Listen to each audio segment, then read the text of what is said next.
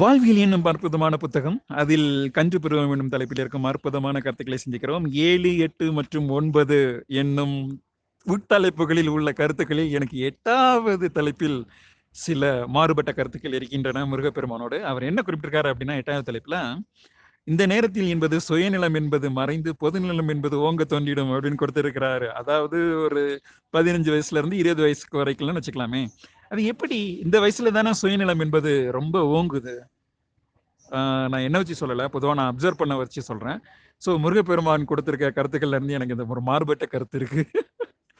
ஆனால் நீ முருகப்பெருமான் கருத்துலேயே தப்பு கண்டுபிடிக்கிற அளவுக்கு நீ என்ன அவ்வளவு பெரிய ஆளாயிட்டியா அப்படின்னு நீங்க கேட்கறது எனக்கு தெரியுது. ஆனாலும் இது என்னோட கருத்து. சரிங்களா? அஹ் வெற்றிக்கண் திறப்பினும் குற்றம் குற்றமே. இது ரொம்ப ஆணவத்தின் உச்சமா எனக்கே தெரியுது. இருந்தாலும் இருக்கட்டும் நான் அப்படியே உங்களுக்கு நான் இதை கொடுக்க விரும்புறேன். ஏன் கொடுக்க விரும்புறேன் அப்படின்னா சுயநலம் என்பது மறைந்து பொதுநலம் என்பது ஓங்க தொங்கிடும் அப்படின்றாரு. அதாவது சமுதாயமா தன்னை ஒரு குழந்தை உணர துவங்குகின்ற தருணம் அப்படின்னு சொல்றாரு. ஒரு குழந்தையானது தனது மானிட மானிட குலத்தின் ஒரு அங்கம் என்பதை உணர துவங்கிடும் அப்படின்னு குறிப்பிட்ட முருகப்பெருமான் சமுதாயத்தின் ஒரு அங்கமா எல்லாரையும் ஊன்றி கவனித்திடும் அப்படின்னு சொல்றாரு. இந்த ஆங்கிரி யங் மேன் அப்படிங்கிற ஒரு ஸ்டேஜ் வரும். சமுதாயத்தில் நடைபெற குற்றம் குறைகள் எல்லாத்தையும் பார்த்து கொதிக்கிற நிலைமை எல்லாம் வரும் அப்படிங்கிற மாதிரி கருத்துக்கள் இருக்கு. பட் ஸ்டில் அது நம்ம சிந்திக்க வேண்டி இருக்குது அது ரொம்ப கரெக்டா அப்படின்ட்டு. ரெண்டாவது இன்னொரு முக்கியமான பாயிண்ட் இருக்கு. சூடி இருக்கும் சாரி கூடியிருக்கும் மனிதர்களின் குற்றம் குறைகளை கண்டு கொது குதி குருதியானது கொதிக்க துவங்கிடுமா? கொதிநிலையில் கூடிடும்? அப்படின்னு கொடுத்திருக்கிறாரு. ஸோ இந்த ஏழு எட்டு ஒம்பது அந்த டைம்ல எல்லாமே குழந்தைகள் வந்து இந்த ரத்தம் சூடா இருக்கும் அப்படின்னு சொல்லுவாங்கல்ல ரொம்ப துருதுருப்பா எல்லாம் சேர்ந்து இயங்குவாங்க அந்த டைம்ல பாத்தீங்கன்னா அவங்களுக்கு நிறைய ஃப்ரெண்ட்ஸ் இருப்பாங்க. பதினஞ்சுல இருந்து பத்தொன்பது வயசு வரைக்கும் உள்ள குழந்தைகள் பாத்தீங்கன்னா அவங்க நிறைய ஃப்ரெண்ட்ஸ் வந்து அந்த டைம்ல அவங்களுக்கு ஆட்டோமேட்டிக்கா தேடுவாங்க.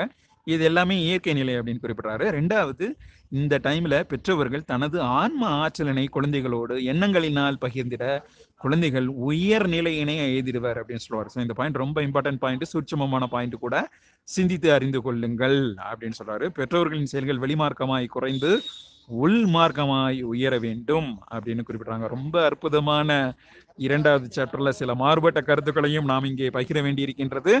அது எவ்விதம் என்பதை நாம் எனில் மேபி நம்ம குருவனிட்டையே கேட்டு இது நான் உங்களுக்கு இந்த சாப்டர்லயே ரெண்டு மாறுபட்ட கருத்துக்கள் நம்ம பயந்து ஒரு டவுட் ஒன்று கேட்டிருக்கிறேன். ரெண்டாவது இந்த எட்டாவது தலைப்புலையும் எனக்கு மாறுபட்ட கருத்து இருக்கு. அதையும் நான் குருவனிட்டையே கேள்வியா கேட்டு அவங்க குருவனை பதிலளித்தார்கள் என்றால் அதை நான் குழுவிலும் பகிர்கிறேன். ஸோ ரெண்டாவது சாப்டர் இதோட நிறைவடைகிறது. நன்றி வணக்கம்.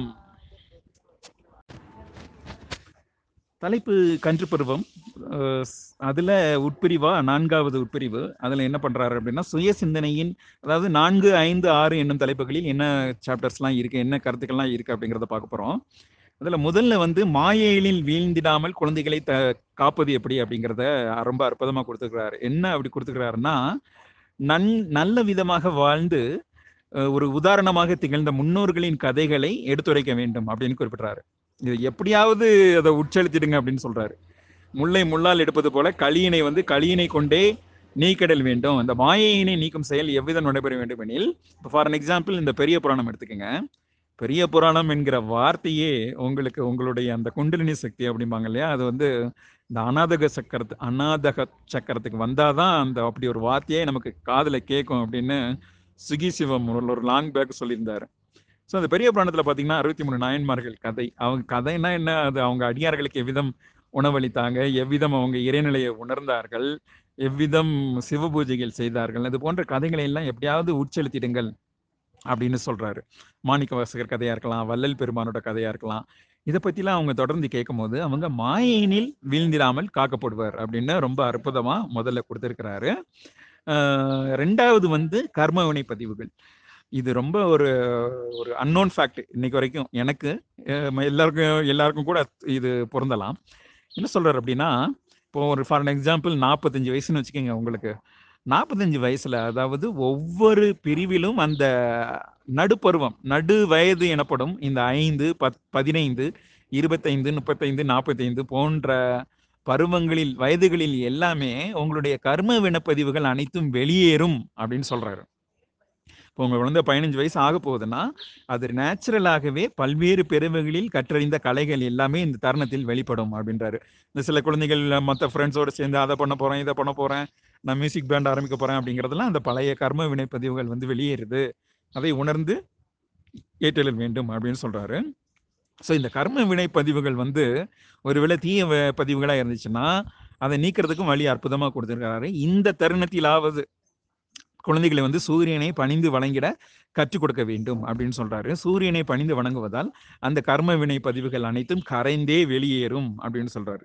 சூரியனின் உதயத்திலே வெளித்தோன்றும் ஆற்றல்கள் சிரசு மற்றும் உடல் முழுவதும் பரவிட அமர்ந்து தியானித்தால் வினை கனிவுகள் விரைந்து வெளியேறிடும் அப்படின்னு சொல்றாரு. சூரியன் உதயத்துல பர்டிகுலரா கா காலையில அமர்ந்து தியானிக்க சொல்றாரு. ஐயா எங்க குழந்தைங்க ஸ்கூலுக்கு போவாங்களா? இல்ல அந்த நேரத்துல அமர்ந்து தியானம் செய்வாங்களா? அவங்களை எழுப்பி விடுறதே பெரிய வேலையா இருக்கு. இதெல்லாம் களியின் செயல்கள். இருந்தாலும் உங்களுக்கு நன்றிகள் பல பல அப்படின்னு சொல்றாரு. ஸோ அனுதினமும் சூரியனா உதய நாளிகையில் வழிபெற்று ஆற்றல்களை உள்ளீர்த்து பணிந்திட்டால் சுயம் என்பது வலுவரும் முற்பிறவிகளின் பதிவுகளும் எளிதாய் வலுவரும் இது நம்ம அவருக்கு குழந்தைங்களுக்கு மட்டும் இல்லை நமக்கும் தான் அப்படிங்கிறத முதல்ல நம்ம உணர்ந்து வேண்டியிருக்கிறது.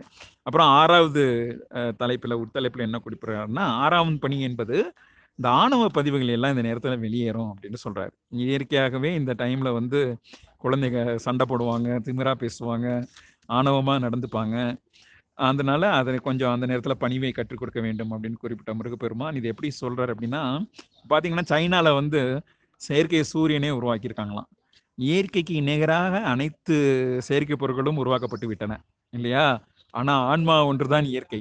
ஆன்மாவும் ஆன்மா அழித்திடும் அந்த ஒளி மற்றும் வெப்ப ஆற்றல் வந்து உடலில் முழுவதும் பரவினை உணர்ந்து தியானிக்க வேண்டும் அப்படின்னு சொல்றாரு. ஸோ இதுதான் உண்மை.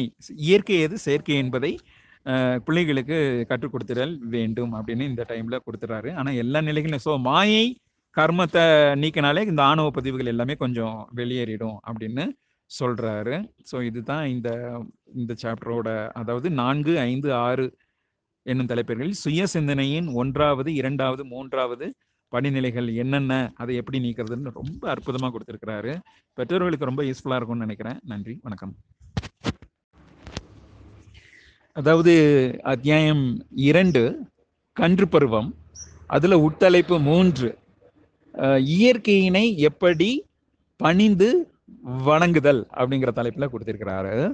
இதுக்கு முன்னாடி என்ன பார்த்துருந்தோம் அப்படின்னா சிறு குழந்தைகள் எப்படி முதலில் பெற்றவர்களை வணங்குதல் வேண்டும் அப்படின்னு கொடுத்திருந்தாரு முதல் தலைப்புல. இரண்டாவது தலைப்புல தனது ஆன்மாவினை தனது உடலுக்கு தேவையான ஆற்றல்களை ஈர தலைத்திடம் ஆன்மாவினை எவ்வாறு வணங்குதல் வேண்டும் அப்படின்னு ரெண்டாவது கொடுத்திருந்தாரு. இப்ப மூன்றாவதா இயற்கையின் ஆதாரமாகிய சூரிய தேவனை வணங்குதல் வேண்டும் அப்படின்னு குறிப்பிட்டாரு இப்படி மூன்று செயல்களா வணங்குதன் மூலமாக மும்மடங்கு காந்த ஆற்றல் சிரசனில் பரவிடும் அப்படின்னு குறிப்பிட்டிருக்கிறாரு.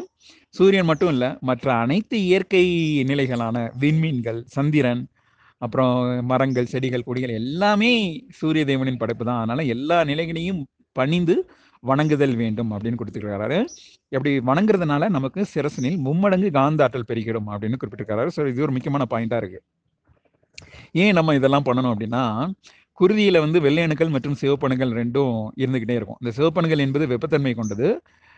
இந்த வெள்ளையணுக்கள் என்பது காந்த ஆற்றல் பொருந்தியது அல்லது குளிர்ச்சித்தன்மை பொருந்தியது இல்லையா? ஸோ துணை அணுக்கள் ஏற்றிடும் பதிவுகள் வெப்பத்தன்மை கொண்டதாக இருக்கிறதுனால தான் அதிகமான அமில கழிவுகள் கூடுது அப்படின்னு குறிப்பிடுற முருகப்பெருமான்.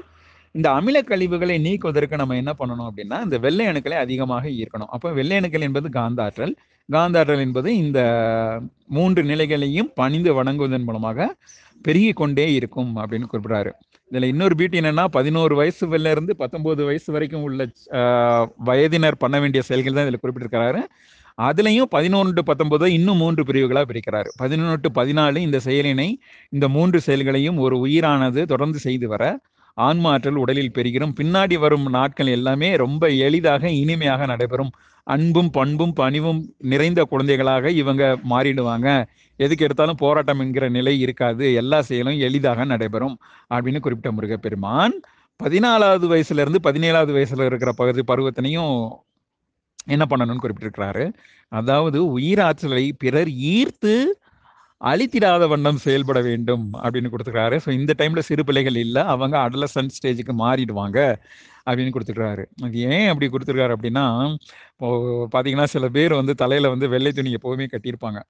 நான் கூட எப்போவுமே வெள்ளை துணி வெள்ளை துணியோ ஏதோ ஒரு துணியோ கட்டியிருப்பேன். அதுக்கு சிலர் கூறும் காரணம் என்னவென்றால் அதாவது நம்ம இப்ப எல்லாம் ஆறு அறிவு கொண்டவங்க இல்லையா? நம்ம ஐந்து அறிவு கொண்ட விலங்கினங்கள் முதற்கொண்டு எல்லாத்தையும் அடக்கி ஆள்றோம். அதே மாதிரி நமதுக்கு மேலாக இருக்கிறவர்கள் ஏழு எட்டு ஒன்பது ராகு கேது போன்ற கிரகங்கள் மற்றதெல்லாம் விட்டுருங்க. ராகு கேது போன்ற கிரகங்கள் என்ன பண்ணும் அப்படின்னா சூரியனுக்கு பூமிக்கு பக்கத்துல வரும்போது பூமிகிட்ட இருக்கிற ஆற்றல்களை எல்லாம் ஈர்த்து கொண்டு சென்று விடுமா?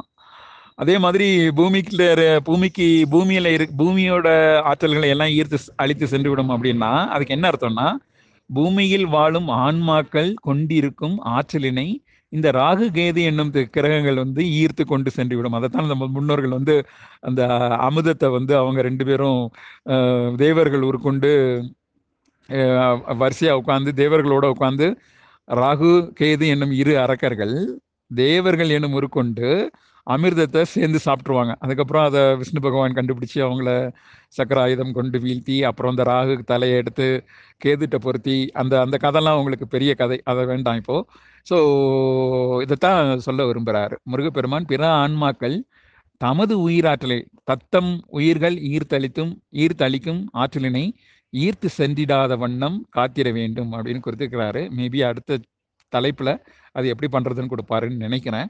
ஓகே. ஸோ நன்றி வணக்கம். அதாவது வாழ்வியல் என்னும் புத்தகம் தலைப்பு இரண்டு இரண்டாவது பணி என்பது ஆன்மாவினை பணிவதுன்னு குறிப்பிட்டிருக்கிறாரு.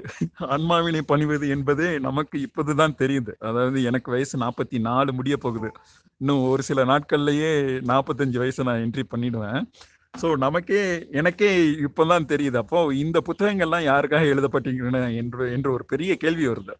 அதாவது குழந்தைகள் வந்து குருவனை குறிப்பிட்டிருப்பாங்களா கு- குழந்தைகள் வந்து வயதிலும் உருவத்திலும் மட்டும்தான் சிறியவர்கள். ஆனால் அவர்கள் கனிந்த ஆன்மாவினை உடையவர்கள் அப்படின்னு சொல்லுவாங்க. இன்னொரு முக்கியமான பாயிண்ட் இருக்கு. அதாவது ஒரு குழந்தை வந்து பி- பிறவி எடுக்கும்போது அதே குடும்பத்துல தான் மறுபடியும் வந்து பிறவி எடுக்குமா? ஒரு ஆன்மாவானது. இப்போ ஃபார் அன் எக்ஸாம்பிள் உங்க அப்பாவோ உங்க தாத்தாவோ உங்களுக்கு வந்து குழந்தையா பிறந்திருப்பாங்க. சரி அது அப்படியே ரிப்பீட் ஆகிட்டு இருக்கணும் அந்த கர்ம வினைகள். நீங்கள் அவங்களுக்கு செஞ்சது அவங்க உங்களுக்கு செய்வாங்க அப்படியே இது ரிப்பீட் ஆகிட்டு இருக்கும். இதுதான் சைக்கிள் பிறப்பு இறப்பு என்னும் சுழற்சியில் மாட்டிக்கிட்டு மக்கள் முழிக்கிறதுக்கு முக்கியமான காரணமும் இது ஒன்றாக இருக்கக்கூடும். ஸோ நான் என்ன சொல்ல விரும்புகிறேன் அப்படின்னா இந்த ஞானாலய குழந்தைகள் வந்து நாளைக்கு நாம இன்னைக்கு ஆற்றுகிற பணிகளை பன்மடங்கு வீரியமா செய்வாங்க. ஏன்னா நம்ம இப்ப செய்யறதெல்லாம் பார்த்துக்கிட்டு இருக்காங்க. நீங்க வந்து எல்லாருக்கும் சொல்றதையோ புத்தகங்கள் படிக்கிறதையோ இல்ல தியானங்கள் செய்யறதையோ பார்த்துக்கிட்டு இருக்கிற குழந்தை வந்து இன்னும் பன்மடங்கு ஆற்றலா தாய் எட்டடி பயந்தால் குட்டி பதினாறு அடி பாயும் என்பதே உண்மையாகும். ஸோ அதுதான் இந்த சாப்டர்ல அவர் குறிப்பிட்டிருக்கிறாரு. அதாவது ஆன்மாவினை பணிவது எப்படி அப்படின்னா குருவனை ரொம்ப அற்புதமா இப்ப கொடுத்துருக்காங்க. குழந்தைகள் தீட்சை வாங்கினவங்களுக்கு தெரியும். அதாவது வெண்மை நிற ஒளியினை சிரசு முழுவதுமாக பரவுவதாக கருதி உலகம் முழுவதும் உள்ள குழந்தைகளுக்கு எல்லாருக்கும் போய் சேரட்டும்னு கொடுத்துருப்பாங்க. எவ்வளவு கருணை இருந்தா குழந்தைகளுக்கு வந்து ஒரு அற்புதமான வழிமுறை கொடுத்துருப்பாங்க பாருங்க. அதைத்தான் இங்க முருகப்பெருமானானா இன்டைரக்டா குறிப்பிடுறாரு. என்ன குறிப்பிடுறாருன்னா ஆன்மாவினை பணிவதனால் சிரசில் உள்ள வெள்ளை அணுக்கள் என்னும் துணை அணுக்கள் வந்து பெருகிடும். அதன் மூலமா காந்த ஆற்றல் பரவும் அப்படின்னு குறிப்பிட்டிருக்கிறார். அதாவது ஆன்மாவினை பணிந்து உருகினால் ஆன்மாவே உடலினை காக்கும் உயரிய நிலை. ஆன்மாவே சிவபெருமான் என்றும் சத்திய நிலையினை உணர்ந்திட வேண்டும் குருவனை வெரி லேட்டஸ்ட் மெசேஜ் சிவபெருமான் என்பவர் நமது ஆன்மாவே அப்படின்னு குறிப்பிட்டிருந்தாங்க வெரி லேட்டஸ்ட் மெசேஜ் ஸோ அதனோட தொடர்ச்சியா அது திருவள்ளுவர் கூட ஒரு திருக்குறள் சொல்றாருல்ல தானுயிர் தானாரப்பற்றானே ஏனைய மண்ணுயிர் எல்லாம் தொடும் அப்படின்றாரு. அதாவது தன்னோட ஆன்மாவை இயக்க கத்துக்கிட்டீங்கன்னா தன்னுடைய ஆன்மாவினை விடுவிக்க கத்துக்கிட்டீங்கன்னா இந்த ஜீவ சமாதிலாம் சொல்றாங்க இல்லையா? ஒரு டைம் அண்ட் டேட் கொடுத்துட்டு அவங்க வந்து அவங்களோட உடலை உயிரானது உடலை அப்படியே விட்டு விட்டு உயிர் உடல் உயிர் மட்டும் அப்படியே போயிடும். உடல் உடல் மண்ணுக்கு உயிர் விண்ணுக்கு. அது ஏன்லாம் நம்ம சிந்திச்சுட்டு போயிருந்தா அது நிறைய நீண்ட பதிவாக போயிட்டே இருக்கும். ஸோ இதை நிப்பாட்டிக்கலாம். ஸோ ரொம்ப ஒரு முக்கியமானது உயிரினை உயிரினை பணியும் அல்லது உயிரினை வழிபடும் கலையினை அப்படின்னு கொடுத்துருக்கிறாரு. இது ஒரு ஆச்சு சரிங்களா? எத்தனையோ வாழ்வியல்ல வந்து பல்வேறு இயல்கள் இருக்கின்றன. ஆனா இது ஒரு உயரிய கலைன்னு சொல்றாரு. ஆய கலைகள் அறுபத்தி நாலுல இது ஒரு கலையா ஏற்று பயந்துட வேண்டியதான் அதாவது இந்த பத்து வயசுல இந்த குழந்தைகளுக்கு கண்டிப்பா இதை சொல்லி கொடுக்கணும்னு சொல்றாரு. ஸோ பெற்றோர்கள் இதை கேட்டுக்கொண்டிருந்தால் உங்கள் குழந்தைகளுக்கு இமீடியட்டா தன்னுடைய ஆன்மாவினை பணிவதற்கு கற்றுக் கொடுக்க வேண்டும். அதன் மூலமாக உயரிய காந்த ஆற்றல் என்பது கசிந்து துணை அணுக்களுடைய வெப்பத்தை குறைத்து காந்த ஆற்றல் என்பது சிரசு ஃபுல்லா பரவிடும். அதன் மூலமாக உடல் மற்றும் உயிரில் அணுக்கள் ஞானம் என்பது பெருகிடும் அப்படின்னு குறிப்பிட்டிருக்காரு. ஸோ இதான் இரண்டாவது சாப்டர் ஆன்மாவினை எப்படி பணிவது?